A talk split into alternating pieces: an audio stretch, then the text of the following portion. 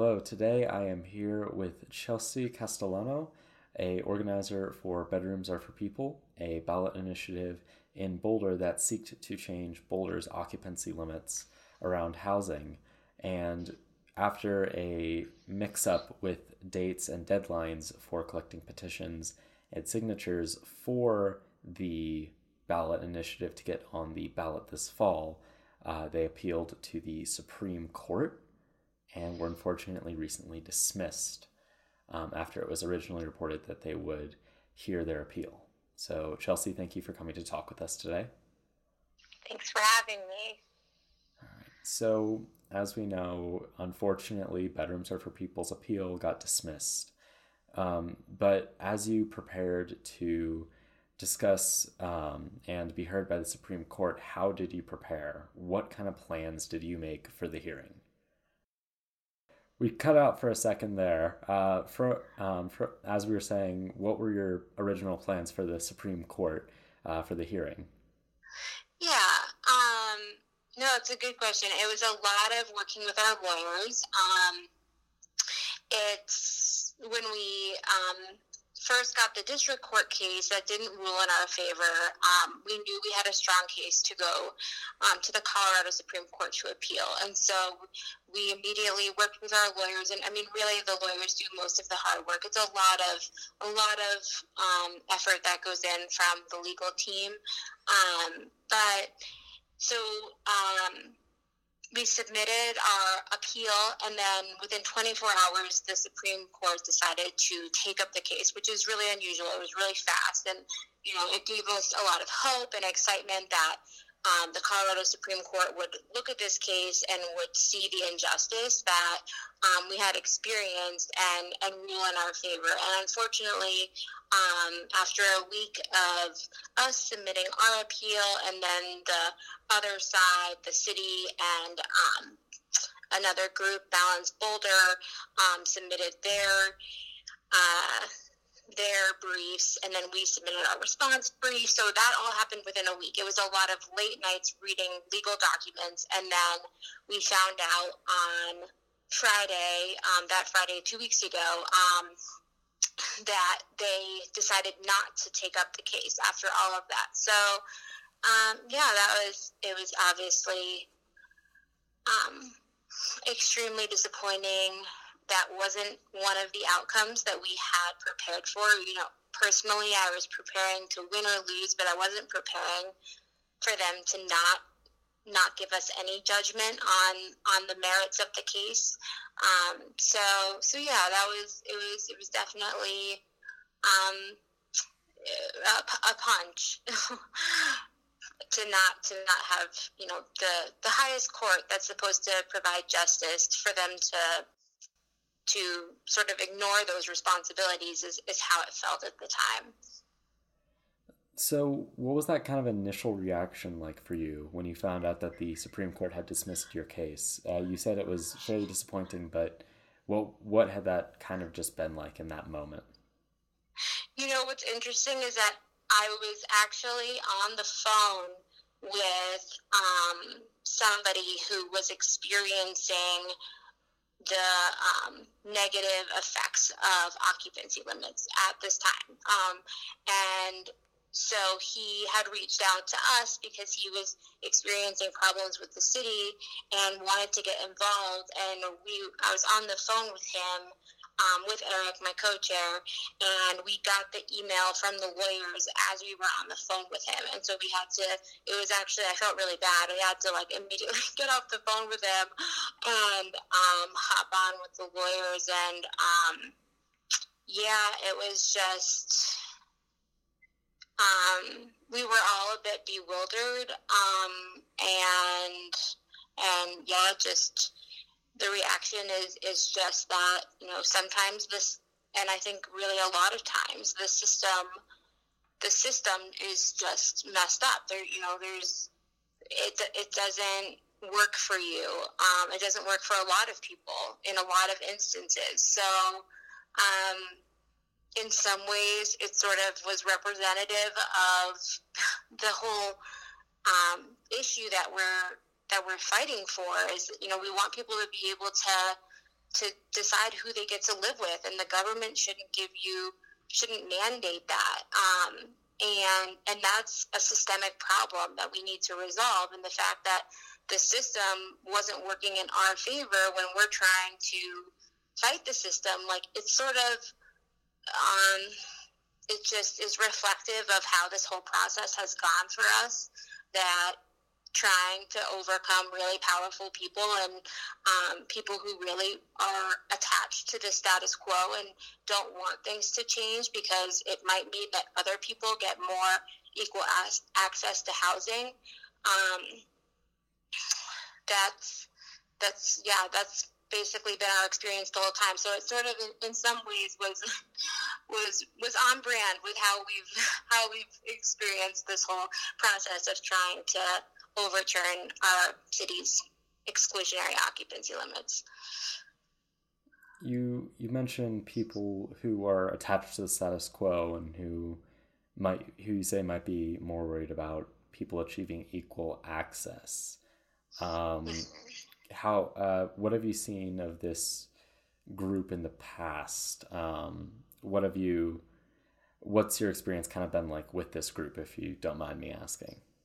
Sure.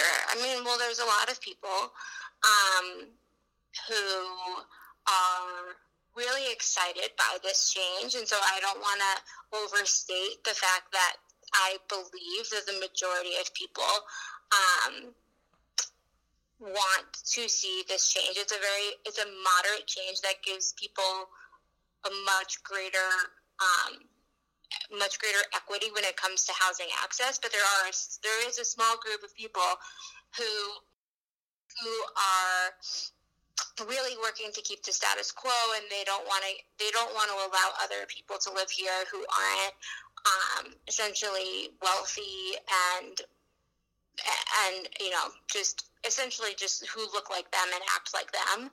Um, and so, for example, this group, um, Balance Boulder, is made up of three or four homeowners on the Hill who um, intervened in our lawsuit. So they actually took the they intervened with the side of the city and essentially you know so they had two lawyers and we all you know they had two groups of lawyers and we had just ours and so um, there's a group of homeowners on the hill who just don't want to give more housing to students um, and they use their resources to fight against it or um, you know there's council member bob yates um, he's you know on council as an elected official and some emails have just been released recently showing that he was reaching out to organizations that had endorsed us and trying to convince them not to endorse us um, or to take back their endorsement. Or and he was, you know, using some veiled threats to take back his own donations because they endorsed us. And so, um, yeah, I mean, these are just yeah, th- that's sort of what we've experienced in some cases, and then other, you know, there's just some opposition from um, people who don't understand why occupancy limits need to be reformed. And, you know, some people care more about their parking space than they do about the people living next to them. And that's really unfortunate. But I really, I, I truly do believe that that's not the majority. It's just that you hear those voices because they're sort of like the establishment of Boulder. Um, yeah. Um, now, you mentioned when you were originally talking about the experience of being dismissed that you had been on the phone with someone who was dealing with the occupancy limits. Um, if you don't mm-hmm. mind me asking, what was happening there? Um, yeah, um, I don't want to give too much away because I, you know, haven't, I, I haven't talked to them about telling their story. But it was, um, it was actually a landlord who um, owned a home and it had it had more bedrooms than the occupancy limit allowed, and he allowed one person per bedroom to live there, and um, somebody called like somebody um, called enforcement on him, and so this group of people had to move out. They couldn't live there anymore.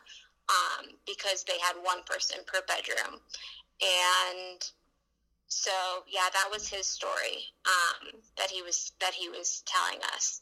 And you know, it's there are a lot of really good landlords and there are a lot of really bad landlords and um, in Boulder and it's not a bad thing for landlords to want to have people live in their homes and I think some people try to um, you know make landlords sound evil they're really like providing a very critical service of providing housing to people um, and we need to embrace those who want to do a good job at that. And occupancy limits are one of the ways that bad landlords um, use use the fact that their occupants are over occupied to essentially revoke their tenant rights. And it's it's both on both sides. When you're living over occupied, you don't exercise your tenant rights because you are living in fear that you or your roommate or multiple of your roommates are going to be evicted or that enforcement is going to come. And so, um, so I think it's really important that we work with landlords to to really come to an understanding of um, how we can provide housing in a way that um, keeps students and all people who are renting safe, um, but also making sure that tenants have their rights um, and that landlords can provide equal ha- access to housing when they have that housing available. Um, now we've discussed a little bit of kind of the experience around that dismissal, but as of right now, do you have any plans for bedrooms are for people beyond the Supreme Court? Um, yeah.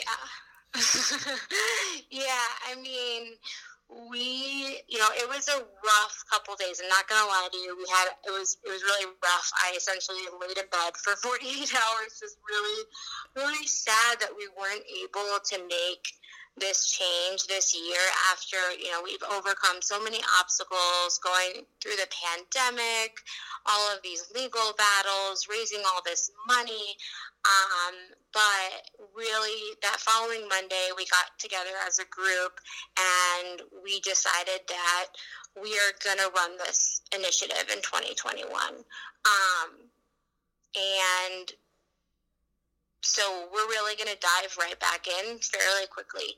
Um, but in the meantime, um, there are some short term things that we can do. And so we're also organizing a march for Saturday, um, September 12th at 12 p.m. at the um, Boulder County Courthouse downtown on 13th and Pearl um, is where we're starting. And the march has, um, sorry, one second. Um, the march has three key second. Sorry. no worries. Um, the march has several um, key demands that we're asking for. Um, one is to suspend occupancy enforcement until Boulder's voters or council enact real occupancy reform that allows at least one person per bedroom plus one, which is what we were originally fighting for. And also to clarify Boulder's direct democracy laws for citizen led ballot initiatives to prevent um, future voter suppression by our elected officials. And so there's actually um, City Council member Rachel Friend has just released um, a proposal that's going to be um, reviewed by council on the um, 14th, and that is to suspend occupancy limits uh, or suspend occupancy enforcement um, for uh, duration of time, probably through the spring, is what she's proposed. And so we really want to go out there and obviously be wearing masks and socially distance to keep people safe, but we really want to demonstrate just how important of an issue this really is and that people don't deserve to be living in fear because they're living safely in their homes. Um, and and so that's what we're going to be going out and marching for. And we, you know, obviously love for as many people to show up as possible to show just how important this is. Because just because Rachel Friend is proposing this doesn't mean she's going to have the votes to pass it. And um, as we know, as we've learned, um, people who support us, you know, on council are in the minority. It's four to five. Um, and so we need we need others to understand that this is an issue that's not going away. You know, we're not going to back down just because we didn't win this time around. Actually, we didn't even have the chance to win or lose. We weren't even given that opportunity. But the fact that um, we weren't given that opportunity doesn't make it any less important to resolve this issue. And so, um, so that's what we're doing in the short term is we're going to march for march for the suspension of occupancy enforcement and we're going to um, in the longer term going to be planning to put this on the ballot again in 2021 um, so so yeah so that's what we're gonna that's what we're gonna be doing. We're not we're not giving up you know we we're not we didn't we didn't come we didn't get what we were you know fighting for. And so we're gonna just get up and and continue fighting for it. And you know this is also a great opportunity to to build our team even bigger. And so we you know we really want to bring the CU community and students into the fold. And um, we have a lot of CU people on our team, but I think that, you know, there's a lot of opportunity to really build that bridge between um, students and the greater community and, and like let students know that they have a lot of power in this town if they if they wield it so we want to help with that um, also during this time that we have now between now and 2021. So you um, discussed the march a bit. Now, where did you, where did Bedrooms Are for People originally get the idea to uh, do a march? At what point did um, you all kind of decide that this is this is something that you wanted to do, and that you felt like this was the next step? Yeah.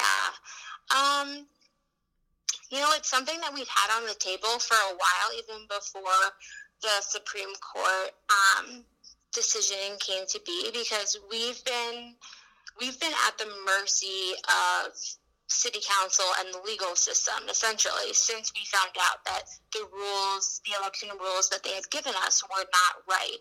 And that was on you know essentially like late july was when we realized that there was there was we either needed one person on council to change their mind um, or we needed the legal system to work in our favor.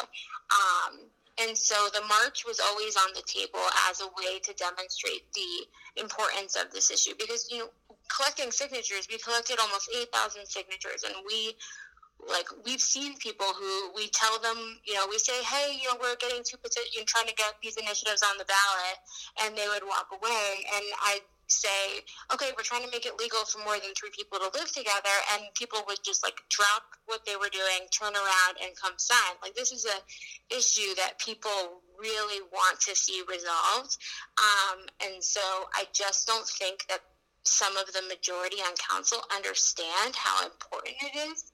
Um, and so we we've always thought that it would be a really good way to demonstrate that. Obviously, um, yeah. Um, so, so when we lost, this was sort of the last thing we had um, in the short term to to really go out there and say we're, you know, we still have we still have some we, we still have power as people to to demonstrate this why this cause matters. And and that's really kind of what we have left at this point. Um, but it's that's still a lot if we can organize well and get enough people there. And the fact that um, one of our council members rachel friend is advocating for a moratorium on occupancy enforcement which is actually a, a recommendation from one of governor polis's um, executive order just it really just aligned and so um, yeah that's how we that's how we decided and you mentioned that you wanted Boulder to clarify their direct democracy laws. And yeah. when I spoke to one of your other organizers, Nick Grossman, um, he uh, we discussed a little bit about how um, bedrooms are for people would not decide on pursuing a future ballot measure until the city clarifies its requirements. Um, so, is would you agree with that? Um, you know, we're sort of. I don't know if I would. Well, there's there's a couple different things in there. Um, the charter. So the charter initiatives is where the confusion um, with the laws still exists. And I mean, I think part of the reason why the Colorado Supreme Court um, decided to dismiss the case was partly because the rules are so unclear that they have nothing to base their decision off of. And so the district court the district court couldn't figure out what the rules were, and the Colorado Supreme Court um, essentially implied that. And so I think it's very, very clear how unclear the rules are um, for people who are trying to exercise their constitutional right to direct democracy. And so for charter initiatives, I would agree that it is that we would not move forward with a charter initiative unless the rules were clarified. For municipal initiatives, it's a little bit um, it's a little bit more clear because the, the rules are a little bit different.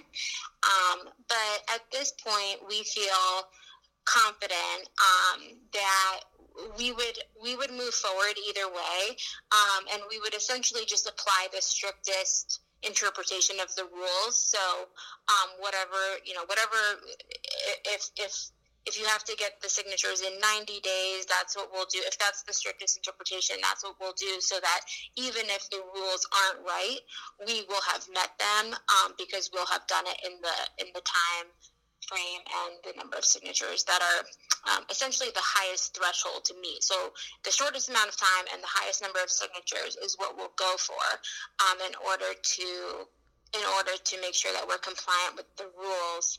Um, but we think that it's, you know, running elections and having a, a good democratic process is one of the key jobs of our elected officials. And they have honestly, they've really failed in that this year um, and, and in previous years. But this is this needs to be a priority and they need to understand the damage that they've caused and they need to take the time and do the work to make sure that this doesn't happen again because I am sure there are a lot of people out there in this community with a lot of great ideas on ballot measures to move forward with and after seeing what we went through they might be a little discouraged and I just think it's important for our democracy to function properly um, that they clarify the rules. So, um, provided that you would do a future ballot initiative, or try to get this initiative back on the ballot in a coming election. Is there anything that you would do differently the second time around? Is are there any changes you would make to how you can campaign? Um, you know, that's a really good question. I think you know we're probably gonna we're gonna look and see if there are any changes that we can make to the to the language to make it more clear potentially.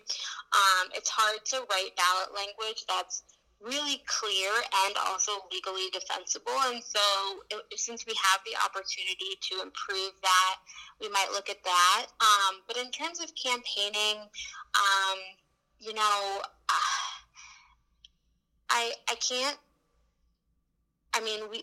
Yeah, it's hard to say. I, I mean, we've had to overcome a lot in this upcoming year. I think really the for us the main thing is just get the number of signatures and that we need in the quickest amount of time possible. Um, and with the like our team is growing, it's still growing actually, um, even since our initiative um, isn't going to be on the ballot. And so our goal is to keep building the team between now and when we start collecting signatures, probably in early spring, and and then just get the signatures we need in you know probably like 30 days. I think we can do it. Um, and so just moving really quickly on that, I would say is probably the number one lesson we learned. Um, obviously, we, we didn't have a choice last time around because the stay-at-home order happened right as our um, as our initiative got approved. But um, Yeah, obviously, yeah. I, I don't know yet.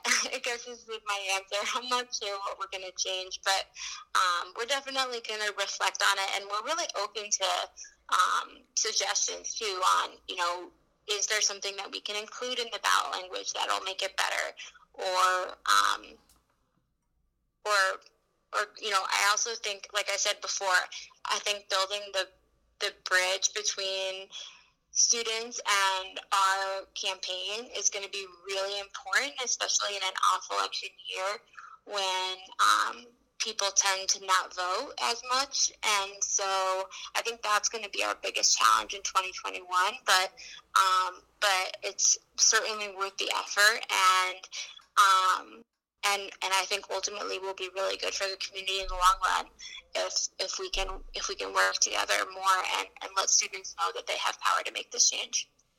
All right. So between when you first uh, had between when you first started um, with this issue with um, the clarification of the requirements, I should, or uh, to put it in a different term, before um, from when you first started dealing with the city of Boulder, the council, sorry, the city council, um, and then to now, how has your campaign changed internally? Uh, how has it changed since from when you first had to deal with the city's requirements changing on you to now after um, taking it to the Supreme Court and getting dismissed? How have things changed internally?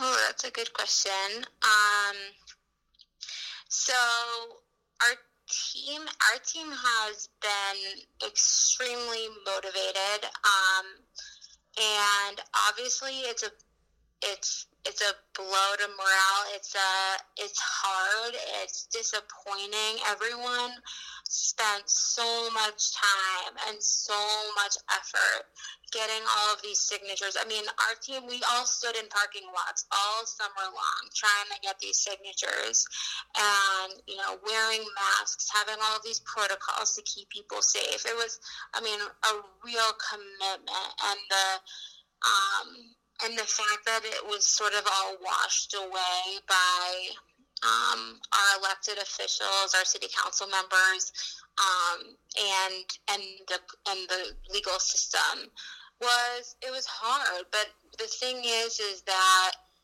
this is for for a lot of the people who are working in the campaign with us, um, they've experienced or at least seen how the city politics works and are not totally surprised by what happened and how it all went down. And I think that is a testament to how messed up our local politics is um, because Eve, like this all should be shocking and the fact that it's not for the people who have been engaged in local politics for a while is really scary, I think, um, which is another reason why. I mean, honestly, it, it's scary, but it's also super motivating to make real change. And so I think ultimately our team is very optimistic. You have to have a certain level of optimism to participate in something like this. um, and um, so ultimately, while we were, you know, hurt by the hurt by it and, and all disappointed, um, everyone is really optimistic and, and is really just thinking like okay who's going to run for city council in 2021 and okay when are we going to start working on this ballot initiative? And you know how can we make it better for 2021 i mean we're really getting right back on the horse and um, just just figuring out how we can make this change. So um, yeah so it, it's I, I don't um, in some ways, I feel like it's made our team a bit stronger. We've, you know, been able to overcome a lot and are still working together. It's an amazing team of people who are just talented and passionate and really just want to want to you know make our town a little bit better because this is this is our community this is how we can make change in the world like as we see it right now um so so yeah so i, I would say um, I would say that it's made our team stronger, but obviously it's also it's also um, been hard. yeah. There is one thing I'd like to ask you about. Um, sure. So you were quoted in a Daily Camera article saying that bedrooms are for people We'll continue working to dismantle structural prejudice and bigotry to build a more free, just, and equitable community. Projects yeah. we are committed to beyond the struggle for 2020 ballot access. So um, we've talked a little bit about in our past interviews and a little bit now about um, these occupancy limits and some of the effects that they've had. But could you help? Um, could you uh, explain a little bit of how you see structural prejudice playing into this issue? Um, what you've seen of structural prejudice, uh, how it plays in, who is affected, and how they're affected? Sure. That's a big question, but I will attempt to answer it concisely. Um, so there's a lot of there's there's a lot baked into that. Um, well, first, I think where you, where you start is understanding how our current zoning and housing laws were created, and single family zoning, which is what most of Boulder is. That whole idea was born out of segregationist policies. And when segregation, quote unquote, ended, um, single family zoning is how cities kept essentially the the idea of segregation going. And so these policies are really built on a, a racist system. Um, and so we need to start untangling that and and making housing more accessible to people who don't have um, who don't have the wealth and means to to live in the neighborhoods that were um, essentially used as um, that were blocked by different groups. And so there's that element of it. And then there's the LGBTQ community where that we there's a lot of history in Boulder and in Denver around these laws being used as tools to keep LGBTQ people out of neighborhoods. Um, and so there, there's that element of it. There's also the element of just people who don't necessarily conform to, um, you know, the traditional idea of what a family looks like. And that is, I think, you know, that, that's a, that's a big one. Um, there are a lot of people who are, you know, who who don't have family and who they create family by living with people related to them. And to say that those people shouldn't have just as much equal equal access to housing as somebody you know as as 12 cousins who barely know each other is is discriminatory it's discriminatory against people who um, who don't conform to the societal picture of a perfect family. And then there's, um, you know, just this idea that that that the freedom of personal choice is is guaranteed. It's not an idea. It's, I mean, it's written in our Constitution. It's the 14th Amendment of our Constitution. And personal, I mean, I believe that this infringes on that right, that you should have the personal freedom to decide who you live with. And, um, and if, if you don't have that freedom, then it's oppressive. Um, it's an oppressive law if it's taking away your freedom to decide who you get to live with and um, and the relationships that exist between those people. So those are some of the some of the just sort of the high level um, explanations of of how these occupancy laws have affected people. But there's a lot more than that too. I mean, it's also the Fair Housing Act. So Boulder's current occupancy laws are in conflict with the occupancy standards that are recommended in the Fair Housing Act. And the Fair Housing Act recommends that you can have at least two people per bedroom. Um, and so there, there's that element of it. And then there's also the element of um, seniors and retirees. I mean, this is a, a whole generation of people who are increasingly looking for ways to reduce expenses and gain companionship. So, um, you know, there's discrimination against against older people. I mean, like there's there was um, an attempt to do this. I think it was in Oregon or Washington, and they called it the Golden Girls Bill because in, in most of Boulder, the Golden Girls wouldn't be able to live together, um, which is, you know, uh, it's just a just a kind of a crazy concept that that wouldn't be that wouldn't be allowed. Um, but yeah, so that that's some of it. I hope I was able to answer some of your question there.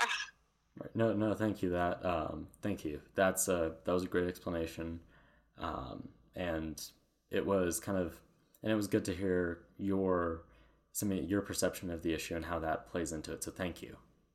Yeah, of course. Um, and Happy that, to talk about it more anytime. no worries. Um, that comes to the end of my questions. So, is there anything you want our listeners to walk away thinking about or is there anything you would like to say as a last note? Sure. Um, well, I would love if, you know, I don't know when this is going to be released, but um, like I said, we are having this march on Saturday, September 12th. 12 p.m. at the Boulder County Courthouse on 13th and Pearl is where we're starting.